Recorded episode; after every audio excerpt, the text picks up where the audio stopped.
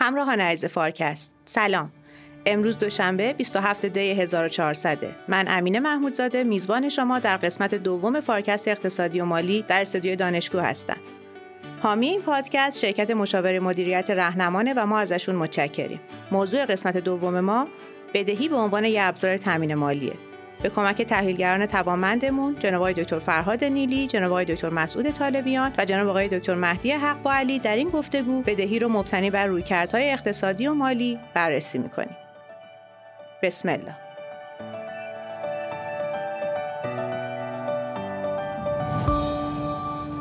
بدهی شاید آشناترین ابزار مالی باشه که می‌شناسیم. همه بازیگرای اقتصادی ازش استفاده می‌کنن. شرکت ها برای اینکه بزرگ بشن خانواده ها برای اینکه مشکلی رو از سر بگذرونن و حتی دولت ها برای پوشش کسری بودجه و استفاده از چشمانداز رشد آینده. وقتی یه اتفاقی مثل کرونا محقق میشه داستان بدهی هم جدی تر میشه. چون درآمدها و هزینه های اشخاص به شکل معنیداری تحت تاثیر قرار می‌گیره. شاید به همین دلیل باشه که نسبت بدهی به تولید ناخالص داخلی تو کشورهای نوظهور توی سال گذشته حدود 9 واحد درصد افزایش پیدا کرده. اندازه بدهی دولت تو دنیا تقریبا رسیده به 58 هزار میلیارد دلار و کل بدهی دو شیش دهم برابر تولید ناخالص داخلی شده. بدهی در این ابعاد چه پیامدهایی داره؟ بالاخره باعث شده که ما بالهای بزرگتری داشته باشیم و بتونیم به جاهایی برسیم که قبلا نمی‌رسیدیم یا عملا استقراض داره خونمون رو می‌کنه تو شیشه و منفعتش می‌رسه به اونایی که پول مازاد دارن. بدهی چیه؟ چرا ایجاد شده؟ هزینه ها و فرصت های استفاده از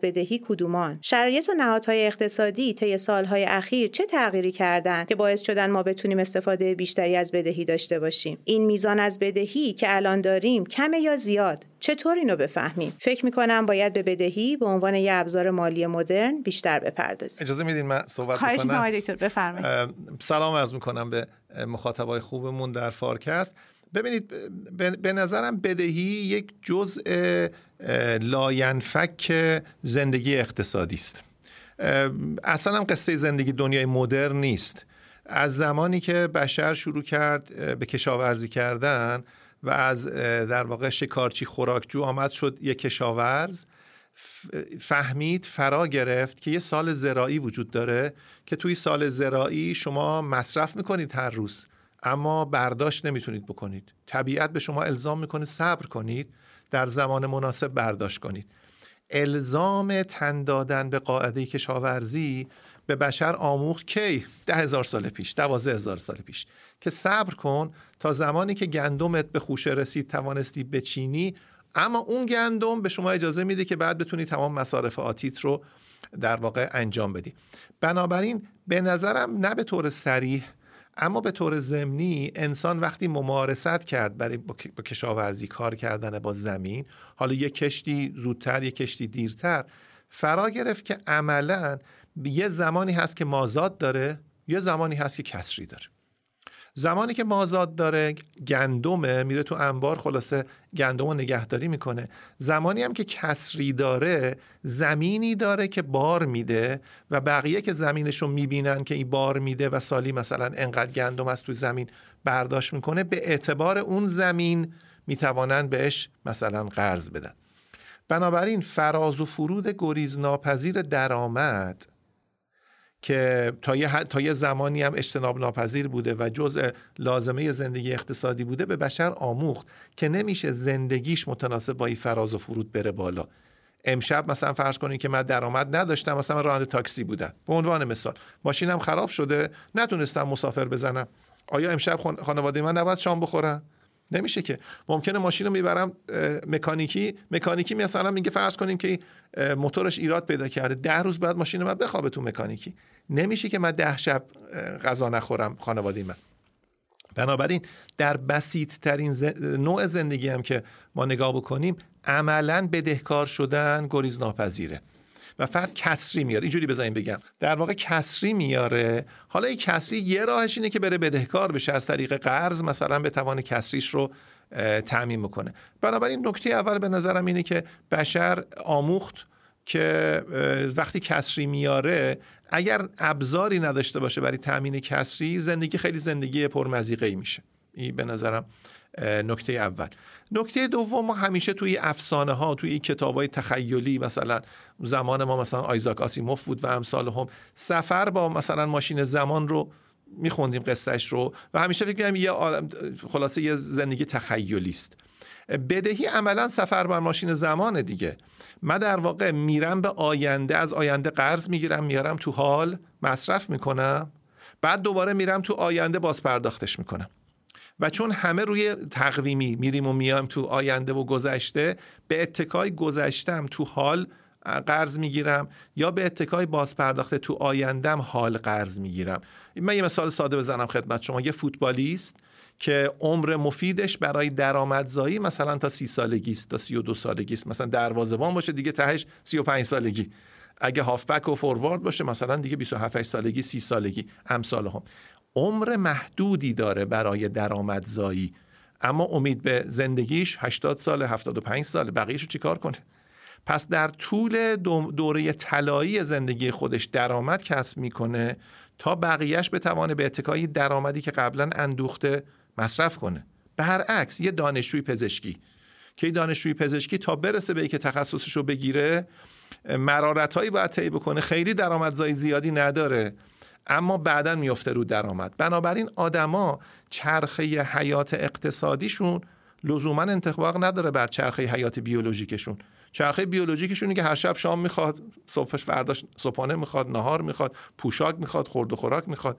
اما رژیم کسب درآمدش در واقع تلاطم هایی داره که این تلاطم ها بخشش گریز ناپذیر بدهی یکی از ابزارهایی است که به ما امکان میده که بتوانیم علا رقم فراز و فرود درآمدمون زندگیمون خیلی دچار تلاطم نشه و بتوانیم با یه الگوی مصرف همواری بتوانیم زندگیمون رو داشته باشیم. بنابراین یکی از ماعده های ارز کنم که دنیای جدید شکل جدیدش که دارم ارز می‌کنم شکل قدیمش که بوده و حالا اگر علاقمند بودین راجع به تغییر شکلش هم در طی زمان میشه صحبت کنیم. در واقع رفاه انسان رو زیاد کرده که بهش امکان داده که به توان مصرفش رو داشته باشه در حالی که لزوما درآمدی نداره. حالا این که میگیم فرد می‌توانه شخص حقیقی باشه یا آدم باشه می‌تونه شخص حقوقی باشه. اون شخص حقوقیه می‌تونه شرکت باشه می‌تونه دولت باشه. بنابراین تمام بازیگران اقتصادی از امکان بدهکار شدن برخوردارن بنابراین بدهی یک گزینه است که حق انتخاب به انسان داده کی ازش استفاده کنه چگونه ازش استفاده کنه در ادامه میشه راجع این نکته که گفتید خیلی خوب بود و خیلی قشنگ و عالی تبیین کردید منافعی که بدهی و ساختار تأمین مالی از طریق بدهی برای زندگی انسان رو داشته از همون ابتدای تاریخ بشر تا الان. و به خصوص اینکه درسته ما هممون می‌دونیم بدهی سری مزایایی داره یه ریسکایی داره. احتمالا هم همین جلسه بهشون خواهیم پرداخت. اما بعضا این دید به وجود اومده که بدهی خالص یه چیز خبیس و محصول مثلا یه سری شیطان هست که نشستن توی یک اتاق و تصمیم گرفتن که مردم رو زندگیشون رو برهم بریزند و خودشون فقط سود کنند. در حالی که می‌بینیم که واقعا اینطوری نبوده. چه بسا در طول تاریخ اگر نگاه کنیم با 200 سال 300 سال پیش بسنجیم الان با توجه به قوانین ورشکستگی با توجه به پیشرفت سیستم های حقوقی اون رابطه بین وام دهنده و وام گیرنده اتفاقا خیلی انسانی تر و بهتر شده و اون مثلا یک مثالی بزنم توی نمایشنامه تاجر ونیزی به این اشاره می‌کنه شکسپیر که اون تاجر وقتی که می‌خواست وام بده به یک نفر وسیقه ای که پرمی داشت گوشت تن اون وامگیرنده بود. حالا این تمثیل ممکنه که واقعا همچین چیزی وجود نداشته اما شاید بتونیم به عنوان یک نشانه بگیریم که قبلا خیلی غیر انسانی تر بوده یا به هر حال می‌دونیم که باج و خراج گرفتن و اینها خیلی هم شکل غیر خشونت آمیزی نداشته. و چه بسا در مقابل اون نقطه نگاهی که این بدهی رو خیلی خبیسانه ترسیم می‌کنن بتونیم بگیم که اتفاقا در طول زمان با شکل گرفتن ابزارهای جدید با یه مقداری دموکراتیزه شدن finance اتفاقا بهتر و انسانی تر هم شده شکل بده. مهدی اشاره کرد به تاجر ونیزی. من اگه اجازه بدین به هملت اشاره کنم. تو هملت هم یه در واقع تکگویی جالبی هست دیگه. پولونیوس وقتی که می‌خواد در واقع نصیحت بکنه به پسرش میگه که نه وام بگیر نه وام بده. چرا که وام دادن میگه که باعث میشه که مال تو از دست بدی یا دوست تو از دست بدی وام گرفتنم عقل معاش رو از دست میدی.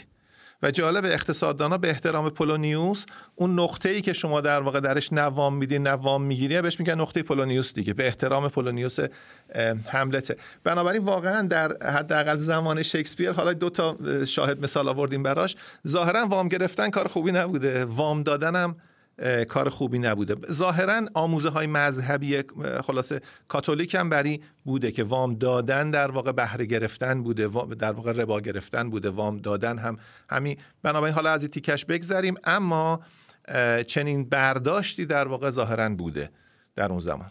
این روابط مالی که تا الان در موردش صحبت کردیم مبتنی بر اعتماد بین آدم هاست. برای همینه که احتمالا نصیحت ها به این سمت میره که کمتر برو سراغش چون ممکنه که اعتماد به خودتو از دست بدی آبروت به خطر بیفته. ولی به نظر می‌رسه که آنچه که داره در بازار بدهی دنیا اتفاق میفته قصه های دیگه ای هم داشته باشه.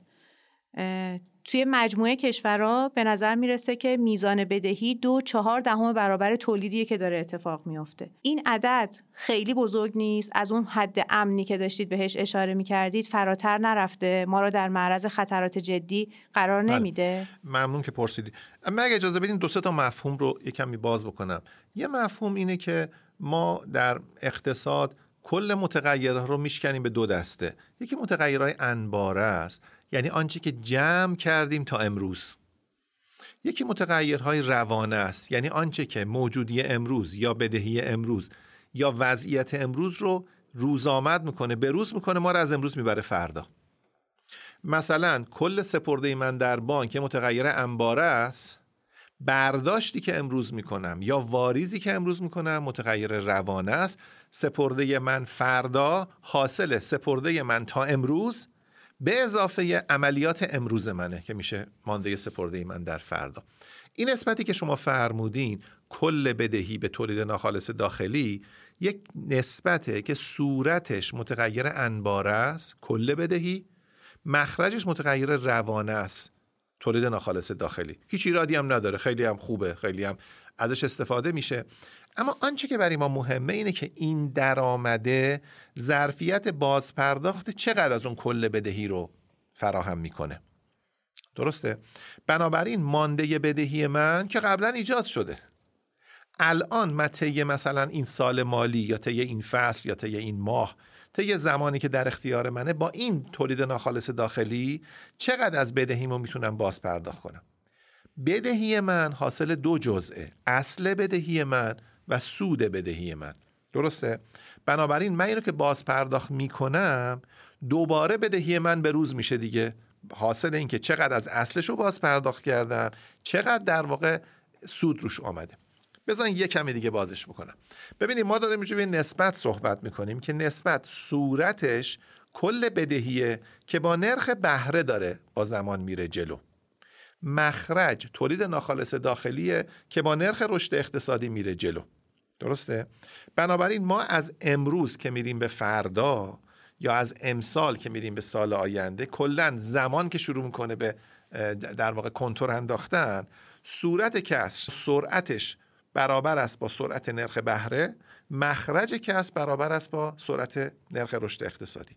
اگر نرخ بهره بزرگتر از نرخ رشد اقتصادی باشه هر دو رو دارم به قیمت های ثابت میگم. این تورم از دلش کشیدم بیرون.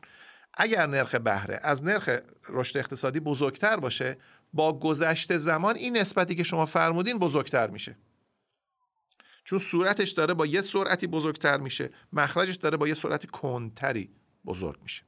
برعکس اگه نرخ بهره کوچکتر باشه این نسبت کوچکتر میشه. خب؟ اما در طی زمان یه عملیات دیگه هم اتفاق میفته و اون چیه؟ من دولت اگر هزینه هام از درآمدم بیشتر باشه در طی سال مالی کسری بودجه به بار میارم. کسری بودجه این کسری متغیر روانه است میره روی متغیر انباره کل بدهی من مینشینه بدهی منو بزرگ می‌کنه. صرف نظر از نرخ رشد اقتصادی و نرخ بهره. دا اینو بزرگش می‌کنه. مثل یه گلوله برفی که من یه بار دیگه که بقلتونمش رو برفا برفای بیشتری تو کل سطحش بهش میچسبن گلوله برف بزرگتر میشه. پس ما کل بدهی رو داریم که از زمان آدم ابوالبشر در واقع ایجاد شده بزرگ شده تا امروز. دولت قبلی بدهی ایجاد کرده دولت قبلی هم بدهی ایجاد کرده تا رسیده به دولت فعلی. هر دولتی در 180 چند کشور دنیا بدهی ایجاد می‌کنه. کسری بودجه یا مازاد بودجه؟ میره اون بدهیه رو روزآمد می‌کنه. بنابراین این یه نکته که 240 درصدی که شما فرمودین یعنی مانده بدهی که ایجاد شده دو و چهار دهم برابر تولید ناخالص داخلی است در کل جهان. البته توضیحش کاملا نامتوازنه در کشورهای مختلف این کشوری مثل یونان یا ژاپن مثلا حجم بدهیشون خیلی زیاده. یه سری کشورها واقعا بدهیشون اصلا عددی نیست. پس این یه نکته. نکته دوم که شما فرمودین اینه که یه زمانی اشخاص حقیقی تنها بازیگران اقتصاد بودن اعتماد اعتماد رو در رو بود بر اساس در واقع اسم فرد و چهره فرد ایجاد می‌شد. یه مثال بزنم خدمت شما. ناصر خسرو تو سفرنامه خودش میگه که من وقتی رفتم آفریقا در واقع سودان میگه. سودان هم نمیگه شهری است اونجا. میگه من خلاصی کسری آوردم تمام شد. هرچی داشتم تمام شد. یه فردی بود اونجا که دوست من بود. یه دستخط نوشت. با یه دستخط من رفتم. حالا میگه 300 من. فکر کنم عدده شاید درست نبوده یا من امر... میگه آرد به من دادن. و میگه من با اون دستخط در واقع ظرفیت بدهی ایجاد شد دیگه. از یه شهری داد یه شهر دیگه من رفتم خلاصه آرت گرفتم و زندگیم گذشت و بعد قبل از اینکه من اون شهر ترک کنم اونم باز پرداخت شد. پس شخص ناصر خسرو توسط دوستش انقدر معتبر بوده و دوستش هم در تجار اون شهر دیگه انقدر معتبر بودن که با یه دستخطش خلاصه این همه آرد دادن.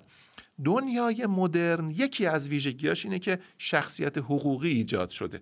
شخصیت حقوقی ظرفیت خیلی کارا رو داره من جمله بدهکار شدن اینجا دیگه اعتماد کار نمی‌کنه. نام و نام خانوادگی و شماره شناسنامه و کد ملی کار نمی‌کنه. شرکت دولت شخص حقوقی سالا. درسته؟ شخص حقوقی بنابراین اعتماد سابق تبدیل میشه به اعتبار جدید. بنابراین حالا میشه صحبت کنیم که چه سازوکاری باعث شده که چیزی متغیر جدیدی مفهوم جدیدی ایجاد بشه به نام اعتبار که این اعتبار میگه آقا شما درسته که دو نیم برابر درآمدت بدهکاری اما نرخ پیشبینی نرخ رشد اقتصادیت و پروفایل نرخ بهرت داره به من میگه شما ظرفیت باز پرداخت این بدهی رو داری یا در واقع می‌توانی بدهی رو سرویس کنی. اصلش بمونه اما سودش رو شما می‌توانی همواره باز پرداخت بکنی. مثل منی که الان می‌توانم مثلا 40 درصد درآمدم می‌توانم ظرفیت باز پرداخت بدهی ایجاد کنم. بانکم وقتی که حقوق من رو نگاه می‌کنه مثلا من 10 میلیون تومن حقوق دارم میگه من می‌توانم تا 4 میلیون تومن در ماه ظرفیت باز پرداخت اقساط دارم به عنوان مثال. من روی نکته ای که دکتر فرهاد فرمودند در مورد شخصیت حقیقی و حقوقی و تفکیکش دوست دارم بحث شرکت رو مطرح کنم. شرکت یه شخصیت در واقع حقیقی نداره. آدم نیست. حسن جعفر بهروز نیستش. یه شخصیت حقوقیه. شرکت ها هم وام می‌گیرن. الان شما فرمودید دوانیم برابر تقریبا دوانیم برابر تولید ملی بدهی هستش. این آمار در مورد شرکت ها تقریبا یه برابر یا بیش از یه برابر جی دی پی در واقع بدهی شرکت ها هستش. خیلی هم تو این قضیه تفاوتی بین کشورهای توسعه یافته و کشورهای در حال توسعه به طور متوسط نداره. یه زمانی دهه پیش این نسبت توی کشورهای در حال توسعه خیلی پایین تر بودش.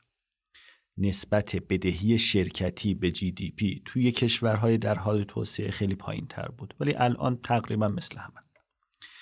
این 100 درصد رسیدن به 100 درصد جی دی پی توی تاریخ شرکت ها وجود نداشته. ما تنها موردی داریم که اینجوری هست سال دهه 90 که شرکت های ژاپنی در واقع بدهیشون به 100 درصد جی دی پی بود که البته اون موقع ژاپن دچار مشکلاتی شدش. حالا مشکلاتی که منجر به در واقع رکود و اینا شدش. ولی الان همچون مسئله توی کشورها به این دلیل ما مشاهده نمی کنیم البته چون من دارم راجع به بدهی شرکتی صحبت می‌کنم این رو هم بگم که توی داستان بدهی شرکتی چین یه مقدار قضیهش متفاوت از بقیه کشورها بالاتر هستش. نسبت بدهی به جی دی پی توی چین از بقیه کشورها بالاتره که حالا الان می‌تونیم وارد اون قصهش نشیم. ولی بیایید راجع به این سال فکر کنیم که یه شرکت خوب چقدر وام بگیره؟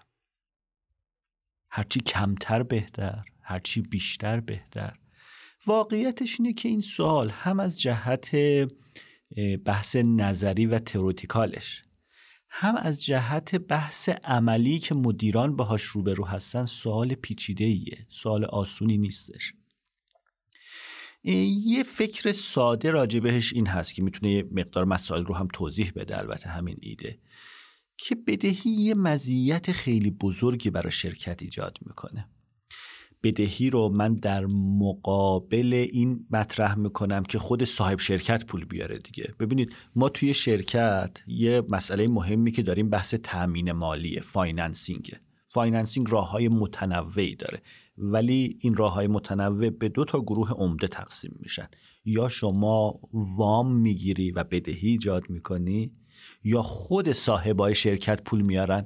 اگر شرکت توی بورس بهش میگیم حقوق صاحبان سهام چون که سهام داره. اگر در واقع شرکت توی بورس نیستش بهش میگیم حقوق یا سهم مالکانه حقوق مالکیت. حالا هر اسمی که در هر ترجمه که در مقابل اکویتی استفاده کنیم. بگیم حالا همون اجازه بدید با همون سهم مالکانه ادامه بدیم. پس شرکت می‌خواد تامین مالی بکنه. چقدر مالکان شرکت بیارن؟ چقدر من برم وام بگیرم؟ شما ممکنه فکر کنی وام گرفتن ایده خیلی خوبیه. چون که یه تومن خودت میاری میری یه تومن وام می‌گیری میشه دو تومن. با این دو تومنه می‌تونی یه کار بزرگتری رو انجام بدی. علاوه بر این بدهی یه مزیتی که از جهت حسابداری هم ایجاد می‌کنه اینه که شما مالیات کمتر میدی. چون که حسابدار طبق قواعد حسابداری اول اون در واقع سودی که داری پرداخت می‌کنی سود وامی که داری پرداخت می‌کنی کم میشه از سود شرکت بعدش روش مالیات میدی. و واقعا این مزیت رو داره همون سپر مالیاتیه که ایجاد می‌کنه. این ممکن آدم رو به این نتیجه برسونه هر چقدر بیشتر وام بگیرم بهتر. اگر الان میگیم 100 درصد جی دی پیه احتمالا باید انتظار داشته باشیم دهه بعد خیلی بزرگتر شده باشه. ولی واقعیتش اینه که همزمان با این منفعت وام گرفتن و بدهی داشتن یک مشکلی رو هم برای شرکت ایجاد می‌کنه. ببینید وام کاری به این نداره که شرکت اوضاش خوبه بده الان کرونا اومده فروشش نصف شده. کاری به این چیزا نداره. شما سر موعد باید قسطات رو پرداخت بکنی. این می‌تونه شرکت رو تو یک در واقع اضطراب و استرس مالی قرار بده. که شما امور اصلی بیزینست انگار از دست خودت داره خارج میشه. مدیر عامل شرکت صبح که بیدار میشه هم و غمش این قسط است که بعد آخر ماه بده. بهش میگی که آقا بیا راجع به بحث marketing فکر کنیم راجع به quality فکر کنیم راجع به استراتژی فکر کنیم راجع به رقیب. اینا انگار همش می‌تونه بحثای ثانویه بشه. یعنی یه distress ی برای مدیران شرکت ایجاد بکنه. علاوه بر این برای بقیه هم در کار به شرکت در کار با شرکت احتیاط ایجاد بکنه. supplier تامین کننده ای که می‌دونه توی شرکت اندازه 90 درصد داراییت وام گرفتی خیلی محتاطه که به جنس بده بخواد پولشو بعدا بگیره. میگه اگر میشه نقد بریز ب... فیششو عکسشو بفرست بعدا من جنسو میفرستم. در صورتی اگه بدون تو بدهی نداری یا اندازه هر چقدر بدهی داری ده برابرش دارایی داری؟ میگه میفرستیم میره. پس در واقع ما از یه طرف شرکت هر چقدر داره وام بیشتر می‌گیره از اون سپر مالیاتی استفاده می‌کنه. ولی از یه طرف هم اگر از یه حدی بیشتر بشه می‌تونه دچار انواع استکاکا و استرسا و استراب های ناشی از بدهی زیاد بکنه.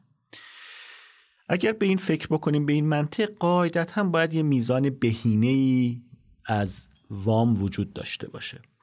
یعنی نسبت بدهی به دارایی های شرکت باید یه میزان بهینه ای وجود داشته باشه. نه صفر نه صد درصد. البته این نظریه که میگه میزان بهینه ای اون وسط ها وجود داره. سی درصد چل درصد 50 درصد 70 درصد بستگی به شرکت داره بستگی به فضای کسب و کار داره. براش یه تعییدای یک در واقع ساپورت هایی در عمل وجود داره. بعضی وقتا ما یه چیزهایی رو مشاهده می‌کنیم که خلاف این باشه. این پس در واقع قصه ای که برای شرکت تعیین می‌کنه که من برم چقدر وام بگیرم. من دوست دارم اینجا یه مسئله دیگر رو هم بهش اشاره بکنم. در مورد تفاوت تأمین مالی از طریق وام و بدهی در مقایسه با تأمین مالی از طریق اکویتی از طریق سهام مالکانه. اونم بحث کنترل و مدیریته. شما وقتی شرکتت وام می‌گیره بانک نمیاد توی هیئت مدیرت بشینه بگه این کارو بکنیم اون کارو نکنیم اینو استخدام بکنیم توی این بازار وارد بشیم این محصول رو لانچ بکنیم. کاری به این چیزا نداره. ولی وقتی شما تأمین مالیت رو از طریق فروش حق مالکیتت انجام میدی اونم میاد شریکت میشه کنار دستت میشینه. تو تصمیم گیری هات مشارکت داره. این خوبه یا بده؟ بستگی داره. خیلی وقتا تلقی اینه که بده. من می‌خوام شرکت خودم و خودم داشته باشم. اگر شریک خوب بود خدا شریک داشت. من چرا بخوام درگیر این بشم که حالا اونم قانع بکنم. من خودم یه اینسایتی دارم فرصت رو فهمیدم می‌خوام سریع وارد بشم. حالا بخوام پنج نفر دیگرم قانع بکنم که این خوب اصلا نمیشه. برای همین خیلی وقتا تلقی اینه که آقا من شریک نمی‌خوام میرم وام می‌گیرم. ولی اگر شریک خوب داشته باشی خوبه.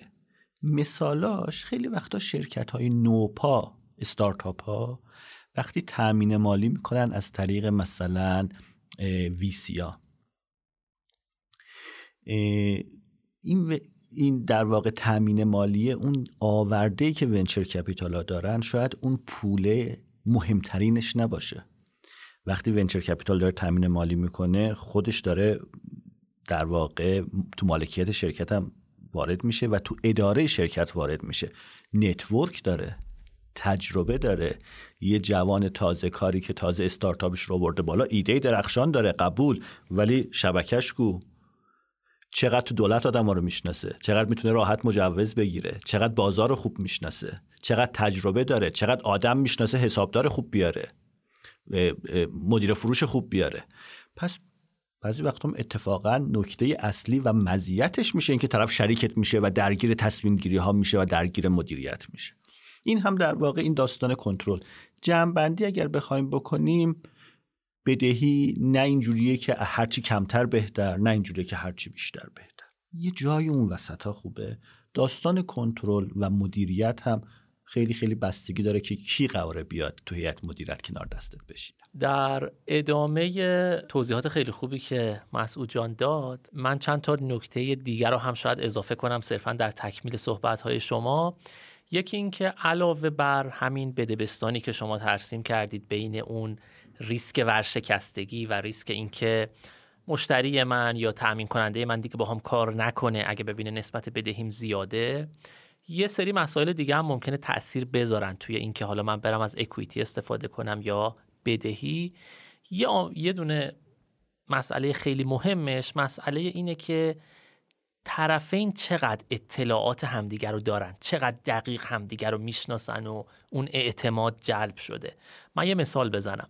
مثلا فرض کنید که من بیام پیش شما مسعود جان بگم که من یه مقداری سرمایه دارم از خودم یه پروژه خیلی خوب با یه بازدهی خیلی بالا پیدا کردم. بیا با من شریک شو که با هم دوتایی این سودو بکنیم. حالا شما که خیلی منو نمی‌شناسید نمی‌دونید که چقدر من شیطانی هستم یا نیستم. ممکنه تای ذهنتون به خودتون بگید که اگه این پروژه واقعا خیلی خوبه چرا می‌خواد منو توی سهم خودش شریک کنه؟ چرا نره از بانک وام بگیره که یه بهره کمتر و مشخص و فیکسی باشه و ما بقیش هر آنچه که سود کرد 60 درصد 70 درصد سود کرد 20 درصدش رو بده به بانک به عنوان هزینه وام و بقیش خودش برداره. چرا اومده با من شریک میشه؟ پس ممکنه اونجا تو ذهنتون بیاد که پس حتما یه ریگی به کفش این پروژه هست. حتما ریسک این پروژه بالاتر از اون چیزیه که داره ارائهش میده. خب این باعث چی میشه؟ باعث این میشه که شما شمایی که می‌خواید اکویتی هولدر بشید می‌خواید توی همون حقوق مالکانه سهیم بشید همیشه یه ذره بدبین باشید. به هر کسی که می‌خواد بیاد شما رو شریک کنه.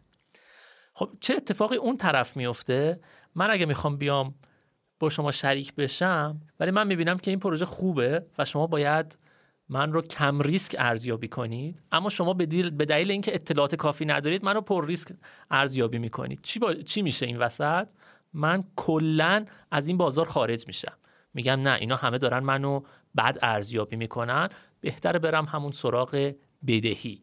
برم وام بگیرم از بانک یا یه بازار بدهی مهمتر.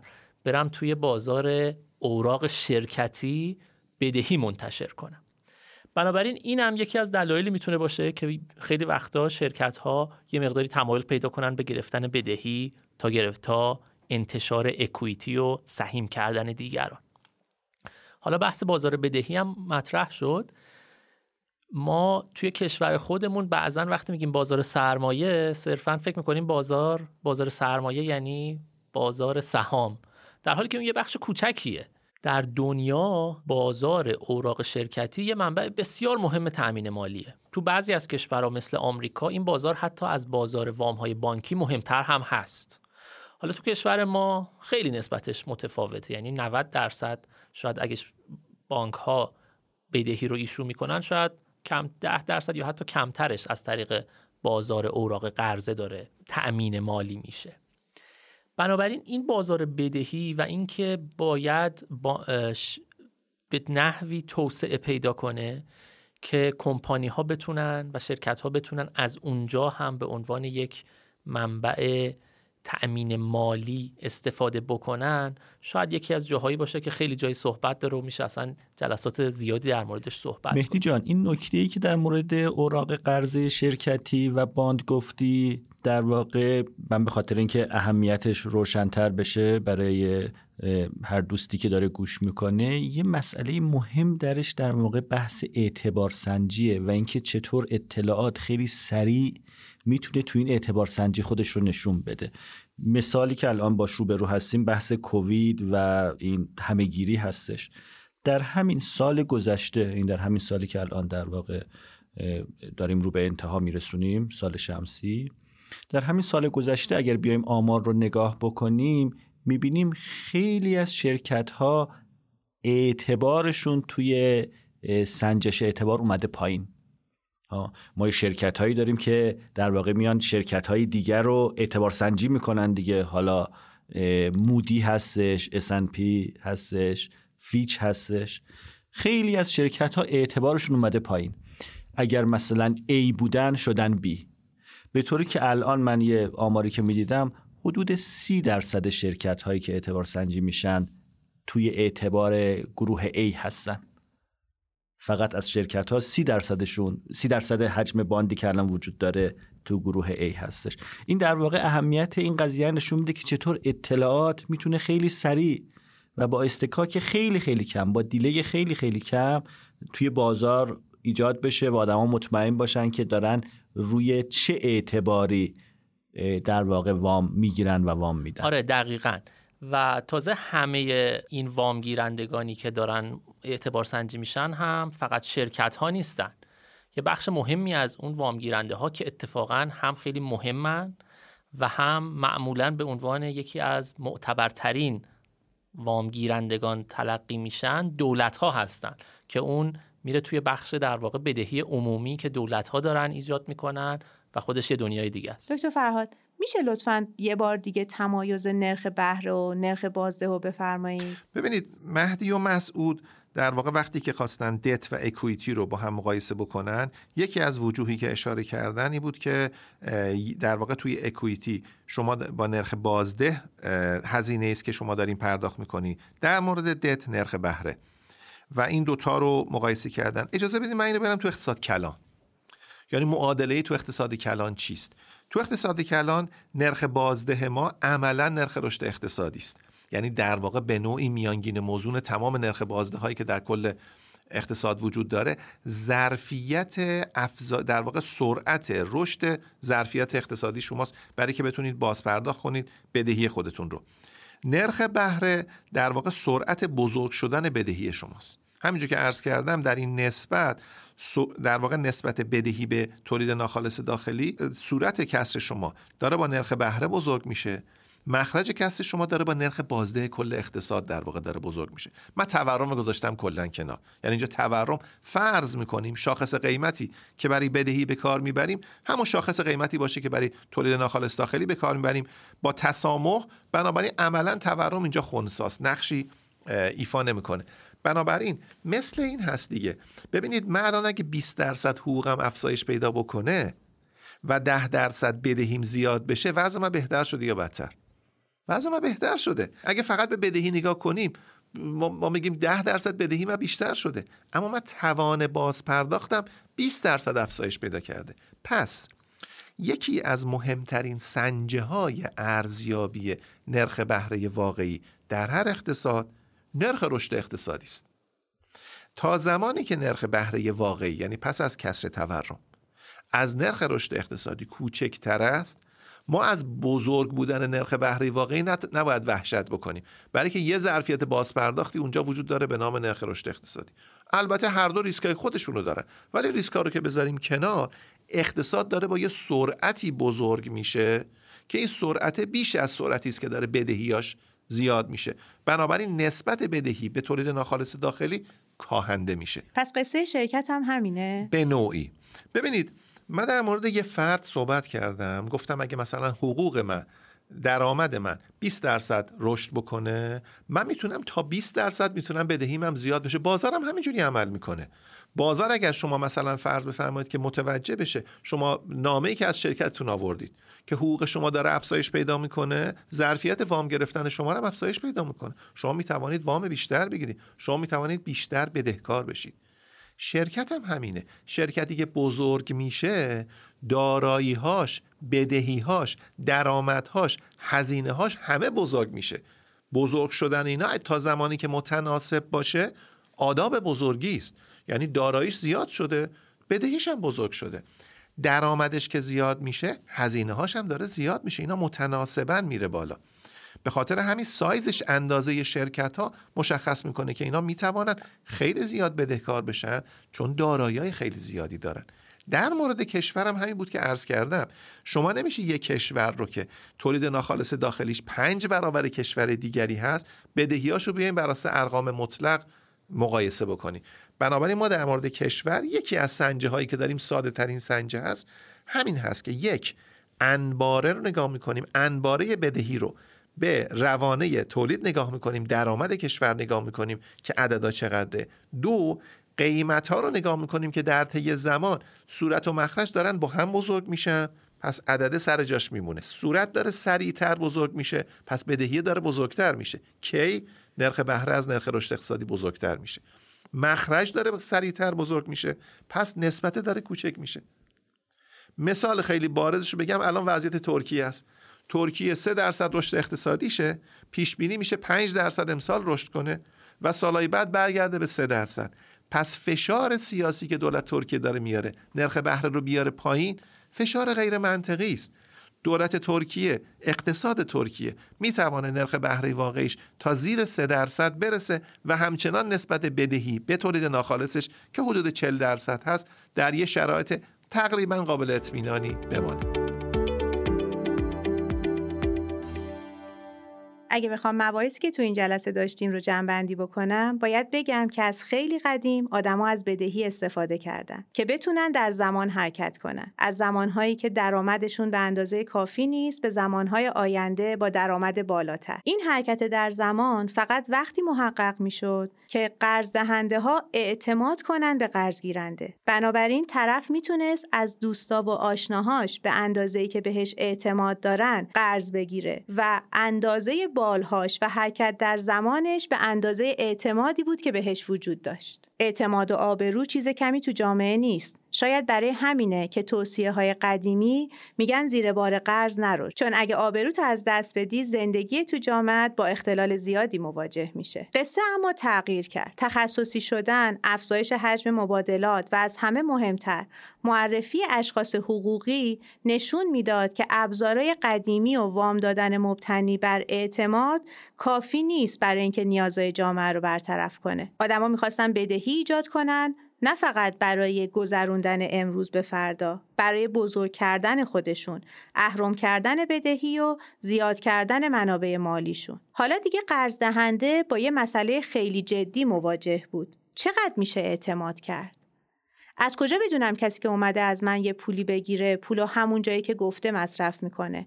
اصلا از کجا بدونم که پولمو میاره و پس میده؟ این نگرانی گاهی اونقدر زیاد می‌شد که هیچ مبادله مالی شکل نمی گرفت در نتیجه تولیدی اتفاق نمی افتاد یا مشکلی حل نمی شد. قرارداد بدهی فردی که مبتنی بر اعتماد بودن برای جواب دادن به نیازهای پیچیده اشخاص حقوقی خیلی ساده بودن. یواش یواش ابزارهای بدهی توسعه پیدا کردن. غیر از قرض گرفتن از دوست و آشنا می‌شد از شرکت ها یا نهادهایی که برای این کار اصلا تأسیس شده بودن هم قرض گرفت. خونواده ها و شرکت های کوچیک بیشتر از همین ابزار استفاده می‌کنن. ابزار قرض در اختیار شرکت های بزرگ و دولت ها هم هست ولی شرکت های بزرگ و دولت ها به ماها و بزرگ بودنشون و اعتبار زیادی که می‌تونن تو جامعه داشته باشن یه کار دیگه هم می‌تونستن بکنن. و اونم ایجاد بدهی قابل مبادله بود. به صورت طبیعی وقتی بدهی ایجاد میشه تو ترازنامه قرض دهنده به عنوان دارایی ثبت میشه و تو ترازنامه قرض گیرنده به عنوان بدهی. خب من همیشه دلم می‌خواد با داراییم بتونم چیزایی که می‌خوام رو بخرم. ولی دارایی من که بدهی یه آدم دیگه است قفل شده. قدرت خرید نداره. اگه می‌شد این قفل رو باز کرد و ازش برای خرید استفاده کرد خیلی خوب می‌شد. بدهی های قابل مبادله بدهی های بازارپذیر یا همون اوراق بدهی که می‌شناسیم چنین ابزاری که معرفی شدن. استفاده از این ابزار نمی‌تونست بدون توسعه نهادهای مالی و اعتبار سنجی و رتبه بندی اتفاق بیفته. قضیه دیگه رابطه مالی من و دوستم نبود. عدم تقارن اطلاعات تو ابعاد خیلی بزرگی می‌تونست اتفاق بیفته. یه نفر باید این وسط میومد و کمک می‌کرد که این عدم تقارن اطلاعات از بین بره. با توسعه بازارهای مالی یه سوال خیلی جدی مقابل شرکت ها و دولت ها قرار گرفت. ابزارهای مالی مختلف که به عنوان مثال تو جلسه به بدهی و حقوق مالکانه اشاره شد حقوق متفاوتی را ایجاد می‌کنن. جریان بازپرداخت متفاوتی هم دارن. بدهی یک جریان بازپرداخت ثابت داره. همراه با خودش یه جور بیمه داره میاره. البته تا وقتی که نکول نشه. به محض اینکه نکول یا همون عدم بازپرداخت اتفاق بیفته، رابطه بین قرض دهنده و قرض گیرنده وارد فازی میشه که طبیعتا از قبل باید توی قرارداد مشخص شده باشه. یعنی در ذات بدهی یه قرارداد دو ضابطه ایه یا همه چی داره خوب پیش میره که من مطمئنم چه اتفاقی برام میفته یا نه شرایط داره خراب میشه که اون وقت باید بریم ببینیم که از قبل با هم چه توافقاتی کردیم. حقوق مالکانه سهام قصه متفاوتی دارن. یه جور مشارکتن. در واقع قرض و قرض گیرنده تو همه چی با همدیگه مشترکن. چه سود اتفاق بیفته چه زیان. تا وقتی شخص حقوقی ما زنده است سهامدارم تو دار و ندارش شریکه. همیشه و همه جا استفاده از بدهی به خاطر یه جور بیمه که با خودش داره از استفاده از سرمایه بیشتر بوده. اینکه ساختار مالی شرکت رو چی داره تعیین می‌کنه چه ترکیبی از بدهی و سرمایه مناسبه بسته به اینه که من شرکت می‌خوام چقدر از منافع خودم رو به تامین مالی کنندم بدم یا چقدر اونو تو تصمیمای خودم شریک بکنه. حالا بیاین متمرکز شیم رو خود بدهی. از دید وام گیرنده هم اینجا یه اتفاق خیلی مهم داره میفته هرچقدر اندازه بدهی از اندازه شرکت بزرگتر باشه احتمال اینکه اون شرکت بخواد بدهیاشو باز پرداخت نکنه در واقع نکول انجام بده بیشتر میشه. پس با یه مصالحه جدی مواجهیم که بتونیم تصمیم بگیریم بالاخره میزان بدهیمون کمه یا زیاد. عدد مطلق بدهی نیست که مهمه. بدهی یه هزینه هایی ایجاد می‌کنه. ما هم یه داراییایی داریم که اون دارایی یه میزان درآمدی دارن ایجاد می‌کنن. دو جور میشه به مسئله نگاه کرد. بدهی قرار برای من قدرت ایجاد درآمد در آینده رو ایجاد کنه. پس اگه قرار باشه نرخ رشد بدهی از نرخ رشد درآمد من بیشتر باشه که من نمی‌تونم این وضعیت رو ادامه بدم.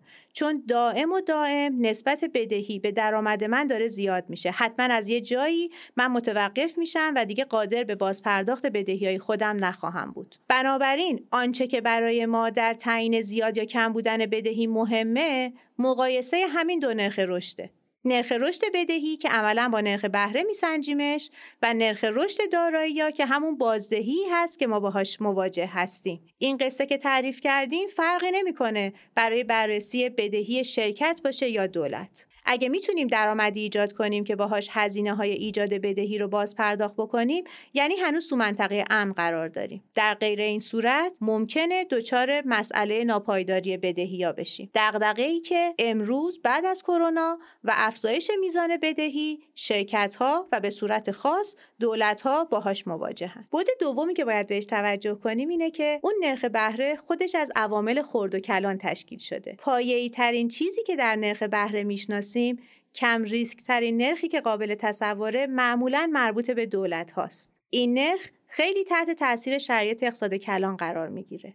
ریسک شرکت ها روش سوار میشه. هر کدوم شرکت ها ممکنه با پدیده های ویژه‌ای مواجه باشن که اونا رو در دوره کم ریسک یا پر ریسک بکنه. با این حال شرایط اقتصاد کلان روی این دومیه هم اثر می‌ذاره. بیثباتی اقتصاد کلان می‌تونه ریسک ویژه شرکت ها رو برای عدم بازپرداخت یا ورشکستگی افزایش بده. نکته آخر این که صوفی باده به اندازه خورد نوشش باد. بدهی تا وقتی به ما کمک می‌کنه که تو محدوده امن و پایدارش باشه. امیدوارم مجموع گفتگویی که تا اینجا داشتیم در کنار این جمع‌بندی تصویر بزرگی از بدهی به عنوان یک ابزار تامین مالی رو براتون ساخته باشه. از شرکت مشاور مدیریت رهنمان بابت حمایتشون برای تهیه این قسمت تشکر می‌کنم. برای دنبال کردن فارکست اقتصادی و مالی می‌تونید به پلتفرمایی مثل Castbox، Apple Podcast، Google Podcast، یوتیوب، اینستاگرام و همه پادگیرهای دیگه رجوع کنید. من امینه محمودزاده از همراهیتون متشکرم و تقاضا می‌کنم هفته آینده هم ما رو بشنوید. امیدوارم هفته خوبی داشته باشید و شما رو به خدای مهربون میسپارم.